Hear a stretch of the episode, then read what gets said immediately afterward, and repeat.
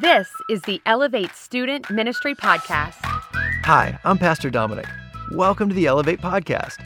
I'm crazy grateful for all of you who subscribe, share, and leave reviews. If this is your first time, welcome to the Elevate community. Like our home church Living Word, I and the Elevate leaders work as hard as we can to build an atmosphere of love to exalt Christ, make disciples, and equip the saints. It would mean the world to us if you helped us get the word out by sharing this episode on social media. If you'd like to learn more about Elevate, visit us at iloveelevate.com, follow us on Facebook and Instagram, and subscribe to the podcast. Thank you for everything you do, which brings faith, hope, and love to the world around you. Holy Spirit, please take this word. Lord, I am a broken vessel. I am imperfect and I'm a crooked stick. But Heavenly Father, I pray that you will anoint me. Let your presence flow through me. Lord, help me get out of the way so that people can see you. And let your word touch us and sink deep down into our hearts. In Jesus' name, amen. There was a name, there was a name, there was a man named William Dixon. And this story was written about in the Methodist magazine in 1902. And the author's name was Ellen Thorncroft Fowler. So thank you, Ellen, for writing this story down for us. But his name was William Dixon. And very tragically, two years after he was married to his bride, she was pregnant and both she and the child died in childbirth. And William became a very bitter man after his loss. He had desired so much to be a father. He hungered for the opportunity to raise what would have been his son and to teach him all the things that he loved about life. And William loved literature, and he couldn't wait to teach his little boy how to read and how to write and how to study the great pieces of work that he himself loved so much. And William Dixon lived down the street from an old lady whose house caught on fire. They drug her body, barely breathing, out of the flames. But this old lady had a grandchild. Her daughter had died and left her grandchild behind. And the old lady really didn't care for and even neglected this young boy whose bedroom resided up in the attic of the house. And amidst the flames, they pulled the old lady out. She was dying, but no one could get to the little boy in the attic. The flames had burned down the staircase, and there seemed to be no hope for this little boy who had been woken up in the middle of the night by fire in his bedroom and found his way to the window to cry for help to the onlookers below. And this little boy who is screaming, red faced, terrified, confused, is crying out to this people below, and he's looking at them, and they're looking back at him with blank expressions, not knowing what to do. He's hopeless. He's scared. And he doesn't see a savior in the crowd until William Dixon comes busting through and he calls all of them cowards as he begins to climb the side of the house, holding on to the iron pipework. Now, the fire had heated up the iron until it was blazing hot and totally throwing all pain to the wind. Scaled up to the attic, took the boy in his left arm, and climbed down the side of the house with his right. And the boy was unscathed, totally unharmed by the flames.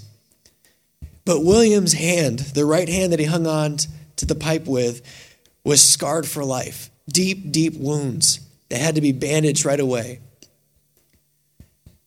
We see in this little story an act of extreme kindness, of selfishness, of heroism, of love for this little boy from William Dixon.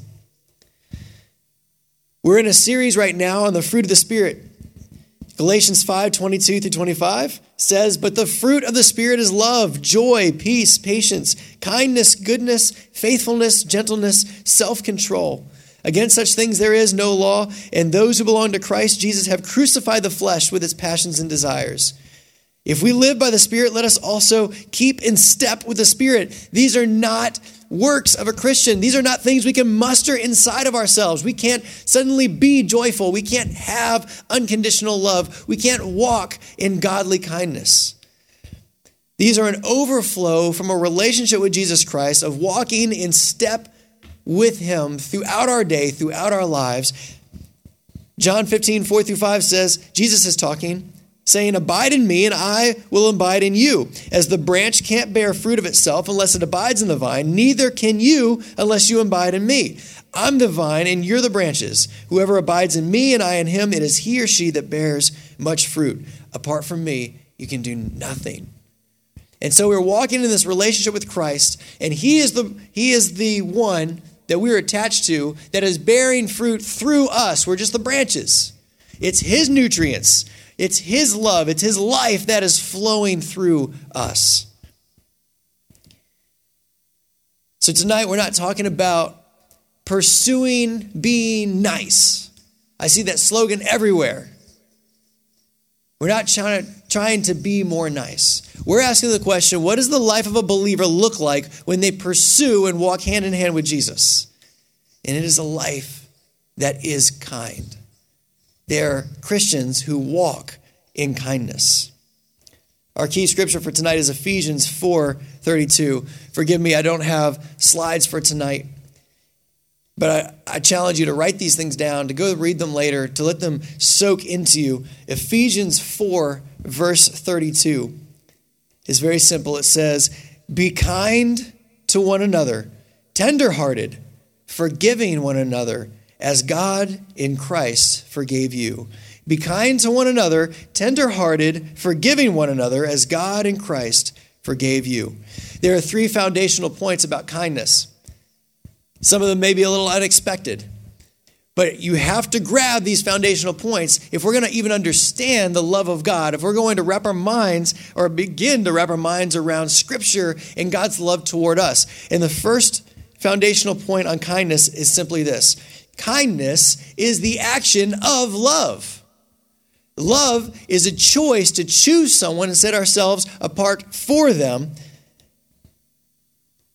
If love is that state of will, that state of purpose, that intentionality, what comes out of that will be kindness, will be actions of love. That is kindness.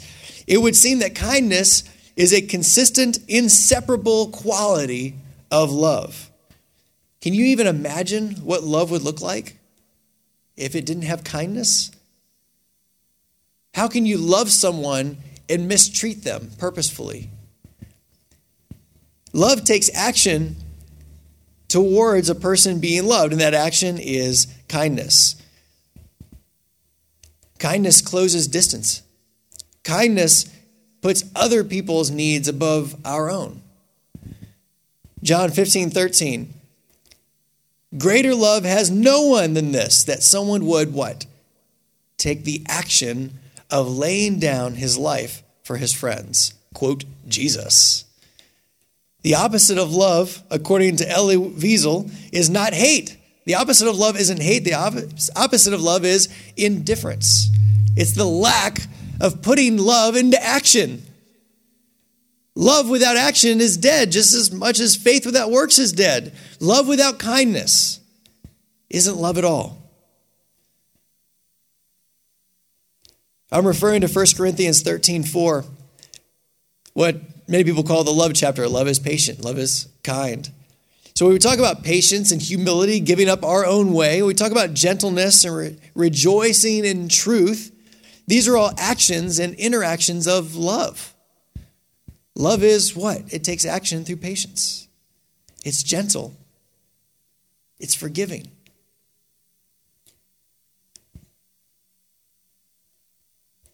So I have to ask the question, kind of right off the bat here. Elevate, who have you not been kind to lately? Because if there's someone that you haven't been kind to, friend or enemy, sibling or parent, person that you pass in the hallway, waiter. I guess you don't have a waiter right now because we're in the apocalypse. Who is it in your life that you haven't been kind to? Because you have been in error. You have not been loving them. If you have not been treating someone in your life with kindness, you are in the wrong and have not been loving them the way Jesus calls us to love people. So, number one, kindness is the action of love. Number two, kindness is obedience. Jesus' followers are expected to act in kindness, to be self sacrificing for our neighbors.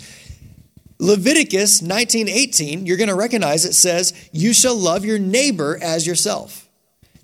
As in the old covenant commands Jesus followers, God followers, to love their neighbors, which Jesus picks up in the New Testament and tells them, "Love your neighbor as yourself." Then who's my neighbor?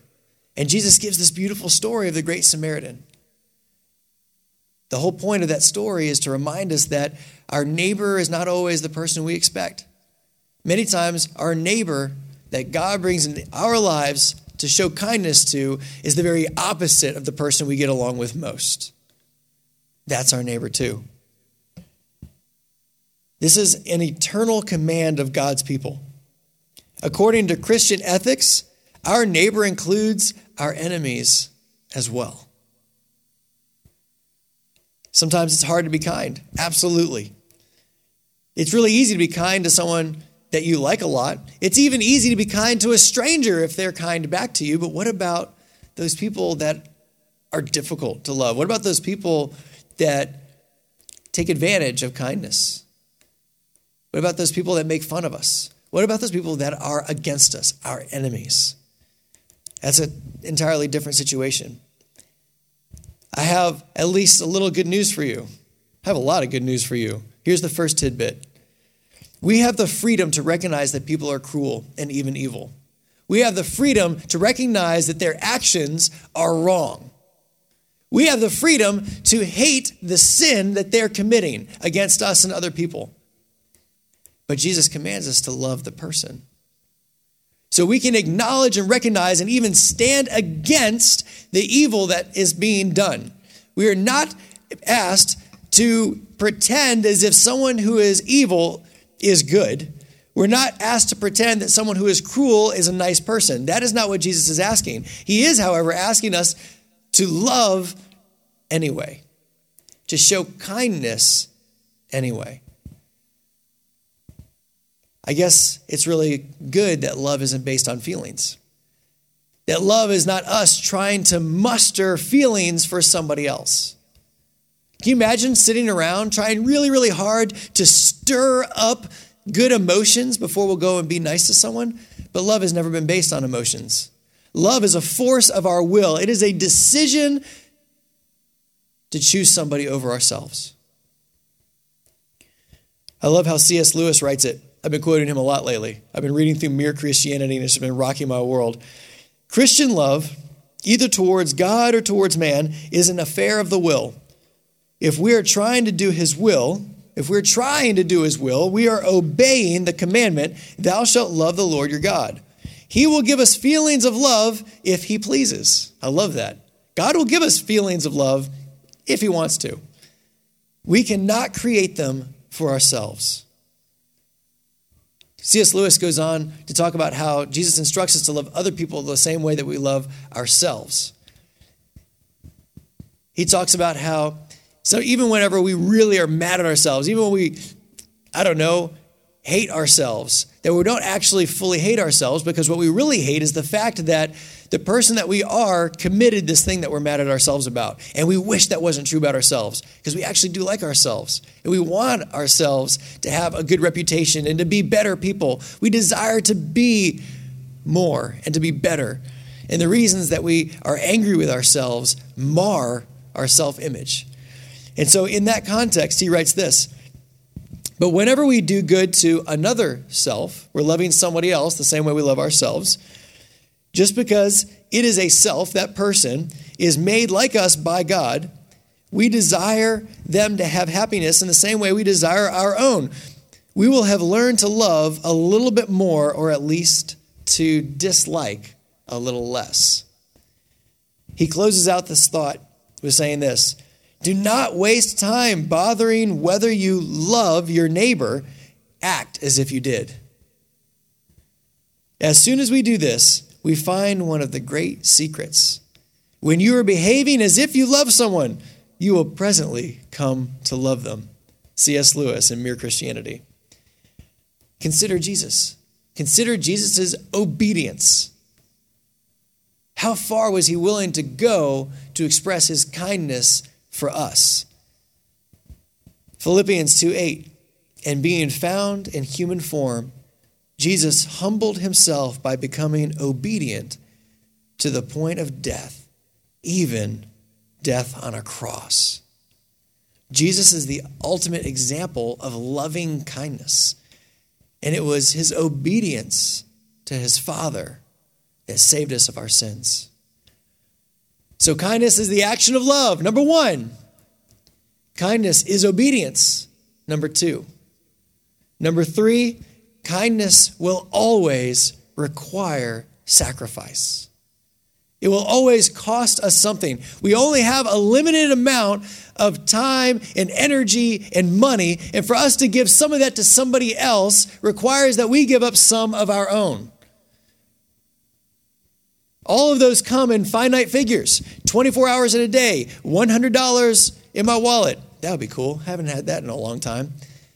And for us to give, to be kind, requires a sacrifice of what I have. Always. Whether you're giving a sandwich to a homeless person and giving up your time, or whether you're helping a sibling clean their room, we are still giving up something of ourselves. We may have to be laying down our own pride. That may be what we're sacrificing. But kindness will always ask something of us, or it's not love, it's not kindness. Consider the people that have poured into you, the people that have given you their time and their energy, the people that have stayed up with you late at night, that have helped you whenever you were in a financial need and needing money. Who are the people in your life that sacrificed on behalf of you, whether you deserved it or not? Who are they? Think about that for a minute. Who are the people that sacrificed for you, that paid a cost for your benefit?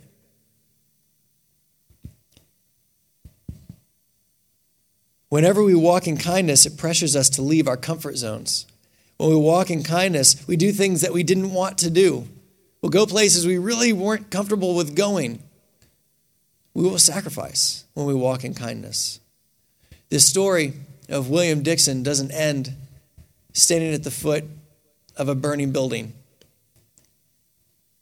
It continues. And it continues with a courtroom scene. Because now this little boy was an orphan a second time, this time without a grandmother.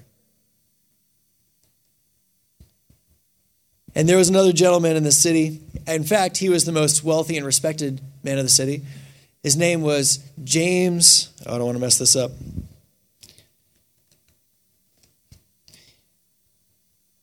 Doesn't matter. It'll come to me eventually, and I'll tell you.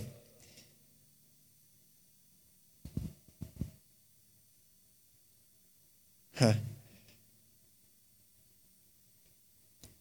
He stood on up in front of the court and said, I would like this young man to come live with me and my wife. And James was happy to emphasize the fact that he was married and we're going to raise him in these ways, and he's going to have all the best things. And we, he should come, this little boy, and come live with us. The little boy's name was Richard. The little Richie should come and live with us. But there was another voice in the courtroom, and it was William Dixon. You know, before I continue, I'd like to consider our Elevate leaders.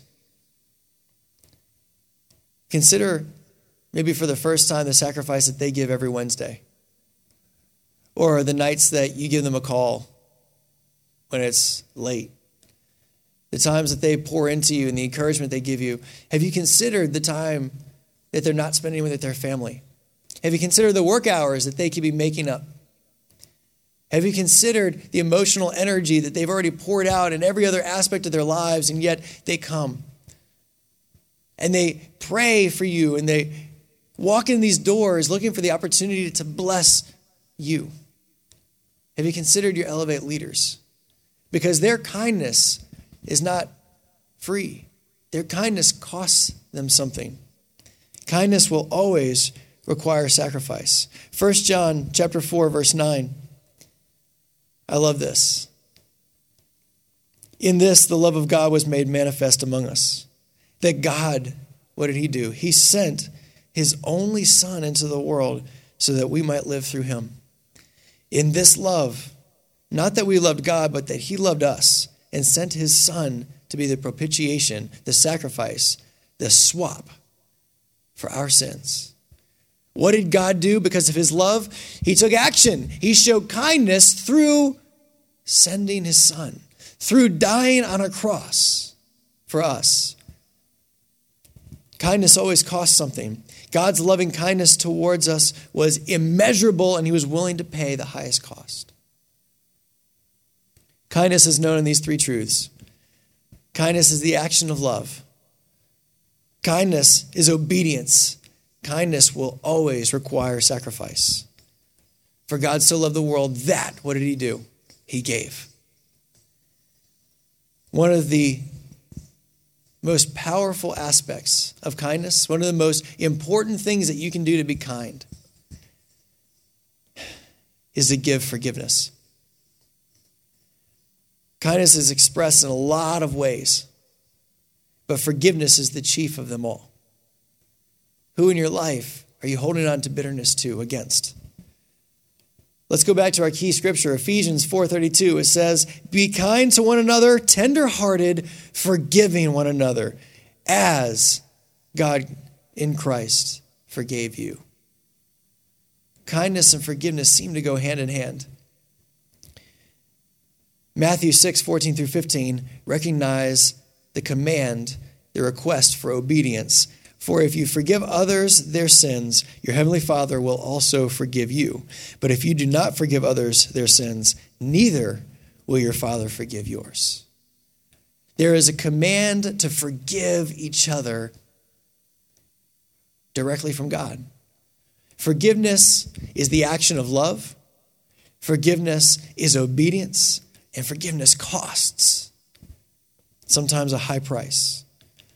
Sometimes forgiveness begins with just words, with an obedient heart of our saying, God, I'm hurt, I'm damaged. This went on in my childhood, this went on last week, and, and it scarred me.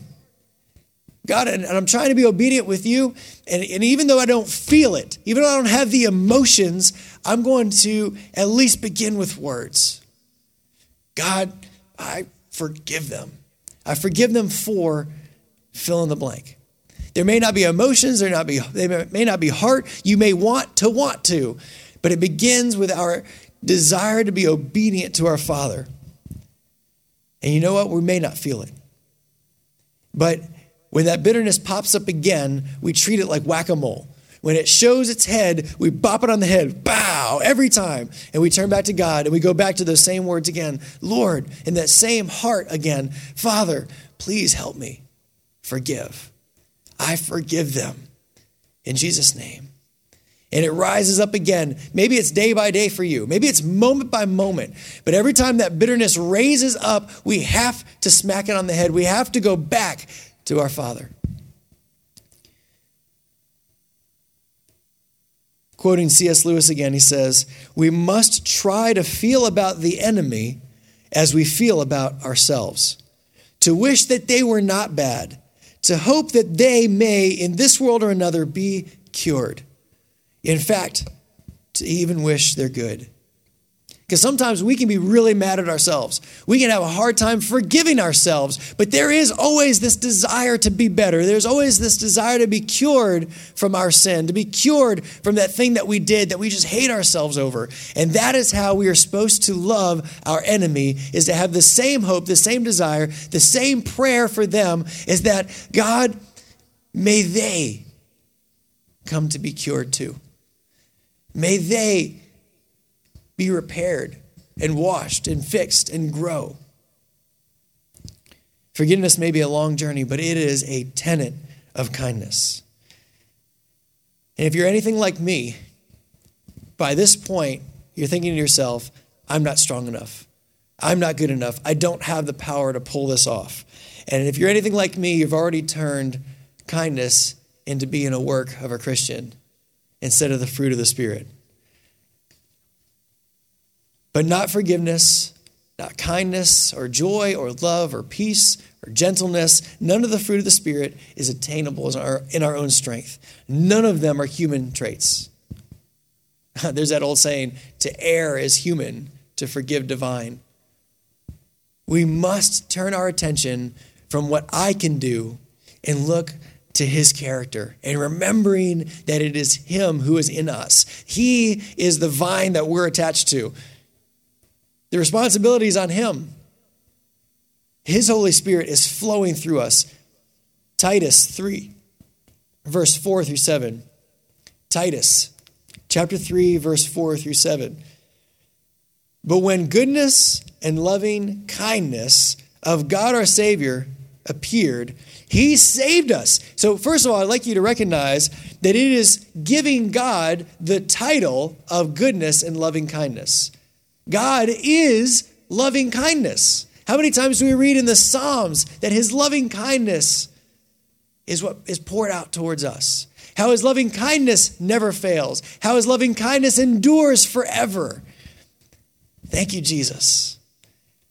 But when the goodness and loving kindness of God our Savior appeared, Jesus, who is goodness and loving kindness, appeared. He saved us, not because of our works, as in, He forgave us, even though we didn't deserve it by the washing of regeneration. Think of that phrase. I wish it was up behind me. I'm so sorry I don't have slides. By the washing of regeneration, is in God comes into us and he transforms us from the inside out. He is beginning in us forgiveness for us so that we can turn around by the regeneration of his Holy Spirit and forgive other people. By the washing of regeneration, and renewal of the Holy Spirit, whom He poured out on us, how much? Richly through Jesus Christ our Savior, so that being justified, being made right with God by His grace, we might become heirs according to the hope of eternal life. God's character is goodness and kindness. He is in us. Therefore, His people will begin to grow and stretch in kindness.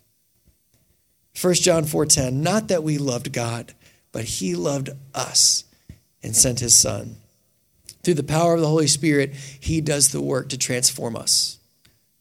We can lay down the pressure and the weight and the struggle of self help and take on a pursuit of Jesus. When does God's spiritual fruit blossom in a believer? Let that sink for a second. When? Okay, Dom, you're giving me all these great things.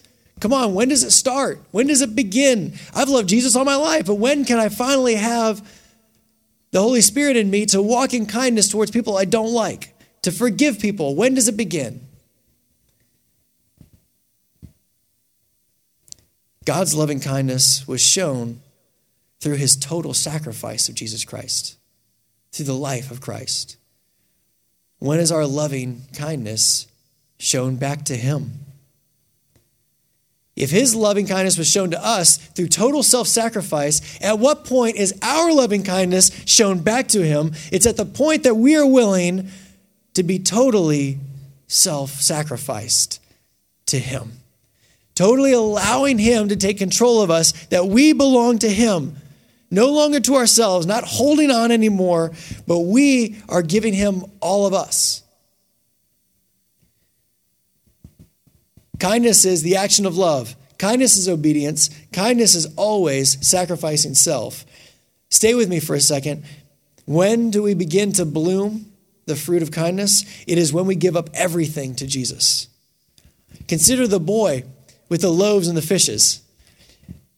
I love it. Jesus has gathered, has all these people gathered around him. It's like 5,000 people, right? And they've been out here a long time in the burning sun and they're hungry. They've skipped breakfast, they skipped lunch. I don't know how long they've been there, a long time. And they're all hungry. Tummies are rumbling all over the place. Kids are whining and complaining, and I can hear that clearly in my head.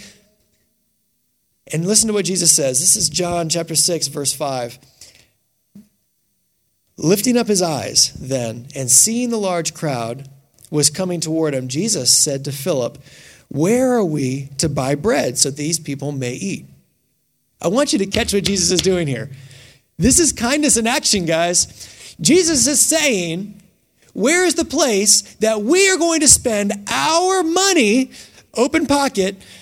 Where is the place that we're going to go and empty out ourselves for these people? The people that we don't know all their names. Where are we going to go? And we ourselves will dip into our money bags, our wallets, and provide for them. Listen to this. He said this to test him, for he knew himself what he would do. Philip answered, 200 denarii worth of bread would not be enough for each of them to even get a little. I wonder why he pulled out 200 denarii. This is just me. Totally a dumb theory. Hopefully, it's not a dumb theory. I wonder if 200 denarii is how much the 12 apostles had together. I wonder if they're saying, all that we have, Jesus, isn't enough to feed all of these people, even a little bit. Because Jesus is challenging them to do it themselves, to give sacrificially, to be obedient, to act out of love for these people. Are you seeing where this is coming together? How beautiful this is? One of the disciples, Andrew, Simon's Peter's brother, said to him, There is a boy, an immature kid here who has five barley loaves and two fish. But what are they for so many? So here we are. Here's 12 men who are like grabbing onto their wallets, like, mine. I don't think so. Not dip it into my pockets. And here is a kid that's going, Here, all I have goes to the master. Take what I've got. It's not much. It's all I've got. The apostles reveal their hearts through their words, but the boy reveals his heart through his action, through his willingness to sacrifice. I'm not like the boy. I'm, me, I'm like the disciples. I want so badly to be more like Jesus in this, but I fail all the time. So, how can we grow? We have to begin with the understanding that everything already belongs to God. And just like I'm totally pulling from Jeremy Smith from his chapel sermon two weeks ago at Homa Christian, everything already belongs to God. And that's really easy for us to say out loud, but just like the example he said, if there was 100 oranges here and God owned every one of the oranges, that means that you own none of them. Like, it's hard for us to wrap our minds around that everything that we have, from the clothes that we're wearing to what we go home to, to what's in our bank account, to the words that we speak, to the actions, our talents, everything that we have belongs to God. It never was ours. And so when we're talking about sacrificing and giving everything that we are have to God, what we're really doing is just acknowledging the fact that all we are is his anyway. And finally surrendering control for him to use it in our lives for other people through kindness. It's amazing how quickly we'll grab onto stuff. Jeremy called it the open palm theory. And it's the idea that God will place something in our hands, and God can either leave it there, He can take it, or He can add to it. But what we'll do is we'll see something good that's in our, our hands, and we'll close it and say, This is mine. This doesn't belong. The precious. I know I do a Lord of the Rings reference every week. And then, whenever we feel like we're holding on to this, first of all, we think that because we're clinging on to it, that God can't touch it anymore. Silly humans. But whenever we're living with this closed fist, it definitely blocks God from ever adding to it or giving us something more or better. Think of the rich young ruler that comes to him Jesus, I'm doing everything right. What do you want me to do? And Jesus says, Give all your possessions. Jesus went right to the heart of the issue. He went right to his very soul and what he is holding on to. And Jesus says, I want you to open up your hand and be open palmed for me. And the rich young ruler couldn't do it. He walked away sad because he had a lot of possessions. When we have a perspective change to recognize that everything belongs to God, it's so much easier to finally put love into action, to be obedient, and to be willing to sacrifice and pay the cost for somebody else. When does his spiritual fruit blossom in us? When his people surrender everything to him, to put to death our selfishness, to allow Jesus to put to death our selfishness. That that gets nailed to the cross. Thank you, Jesus. Ezekiel 36, 26. That's Ezekiel 36, 26 says, and God is speaking directly to us. He says, I will give you a new heart and a new spirit I will put within you. I will remove the heart of stone from your flesh and give you a heart of flesh. All that selfishness, that grabbing, that desire, I'm going to pry that out. And I'm going to replace your heart. Let me in.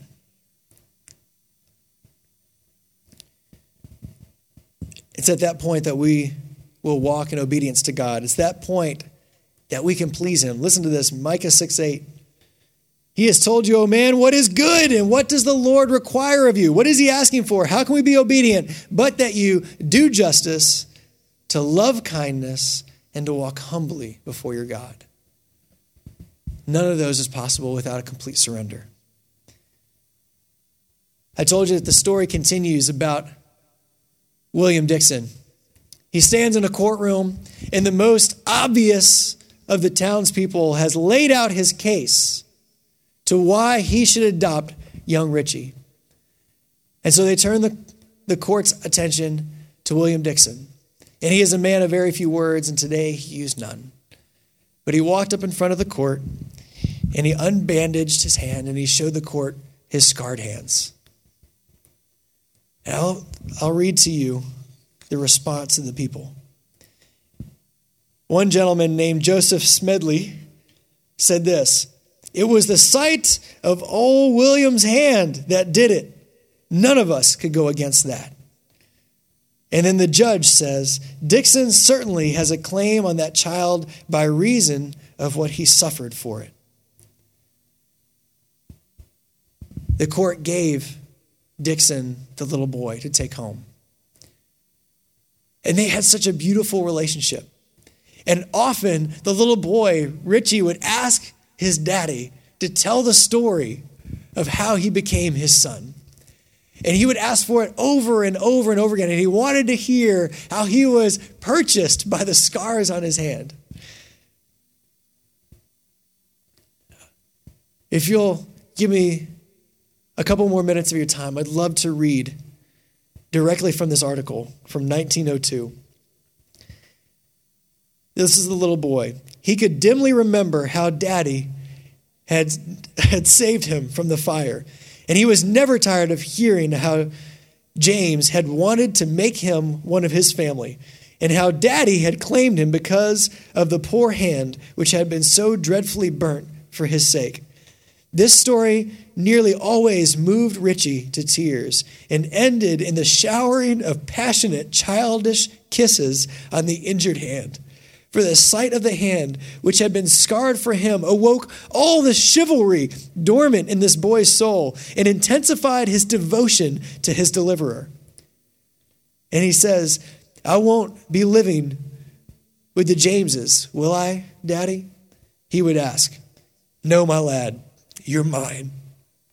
And no one will ever take me away from you when they see your hand, right, Daddy? You would just show them your hand like you did when I was little, and then you'd know, and then they would know that it was you that pulled me out of the fire and that I was your little boy. Jesus shows his hands.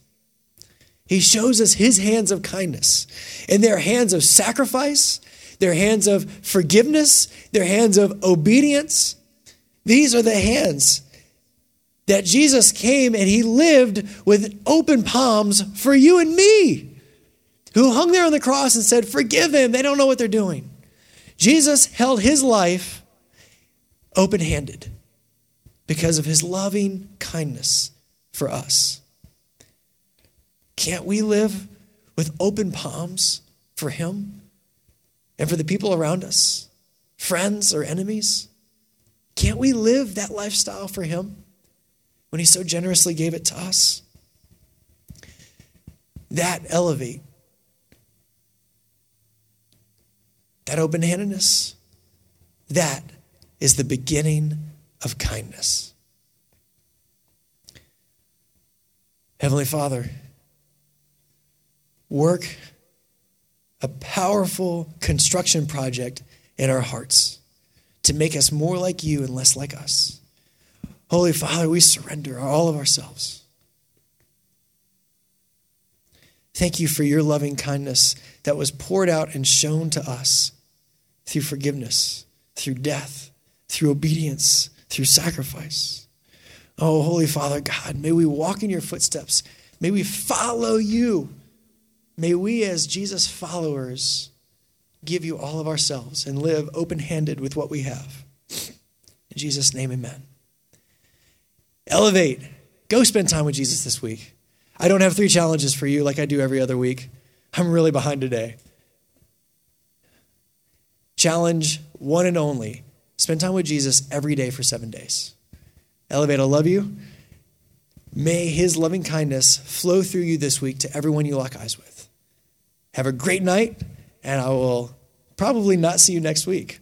But may you go to the football field behind the LWC and hear wonderful Jamie Dishman preach on love, the final climactic fruit of this whole series. Love you, Elevate.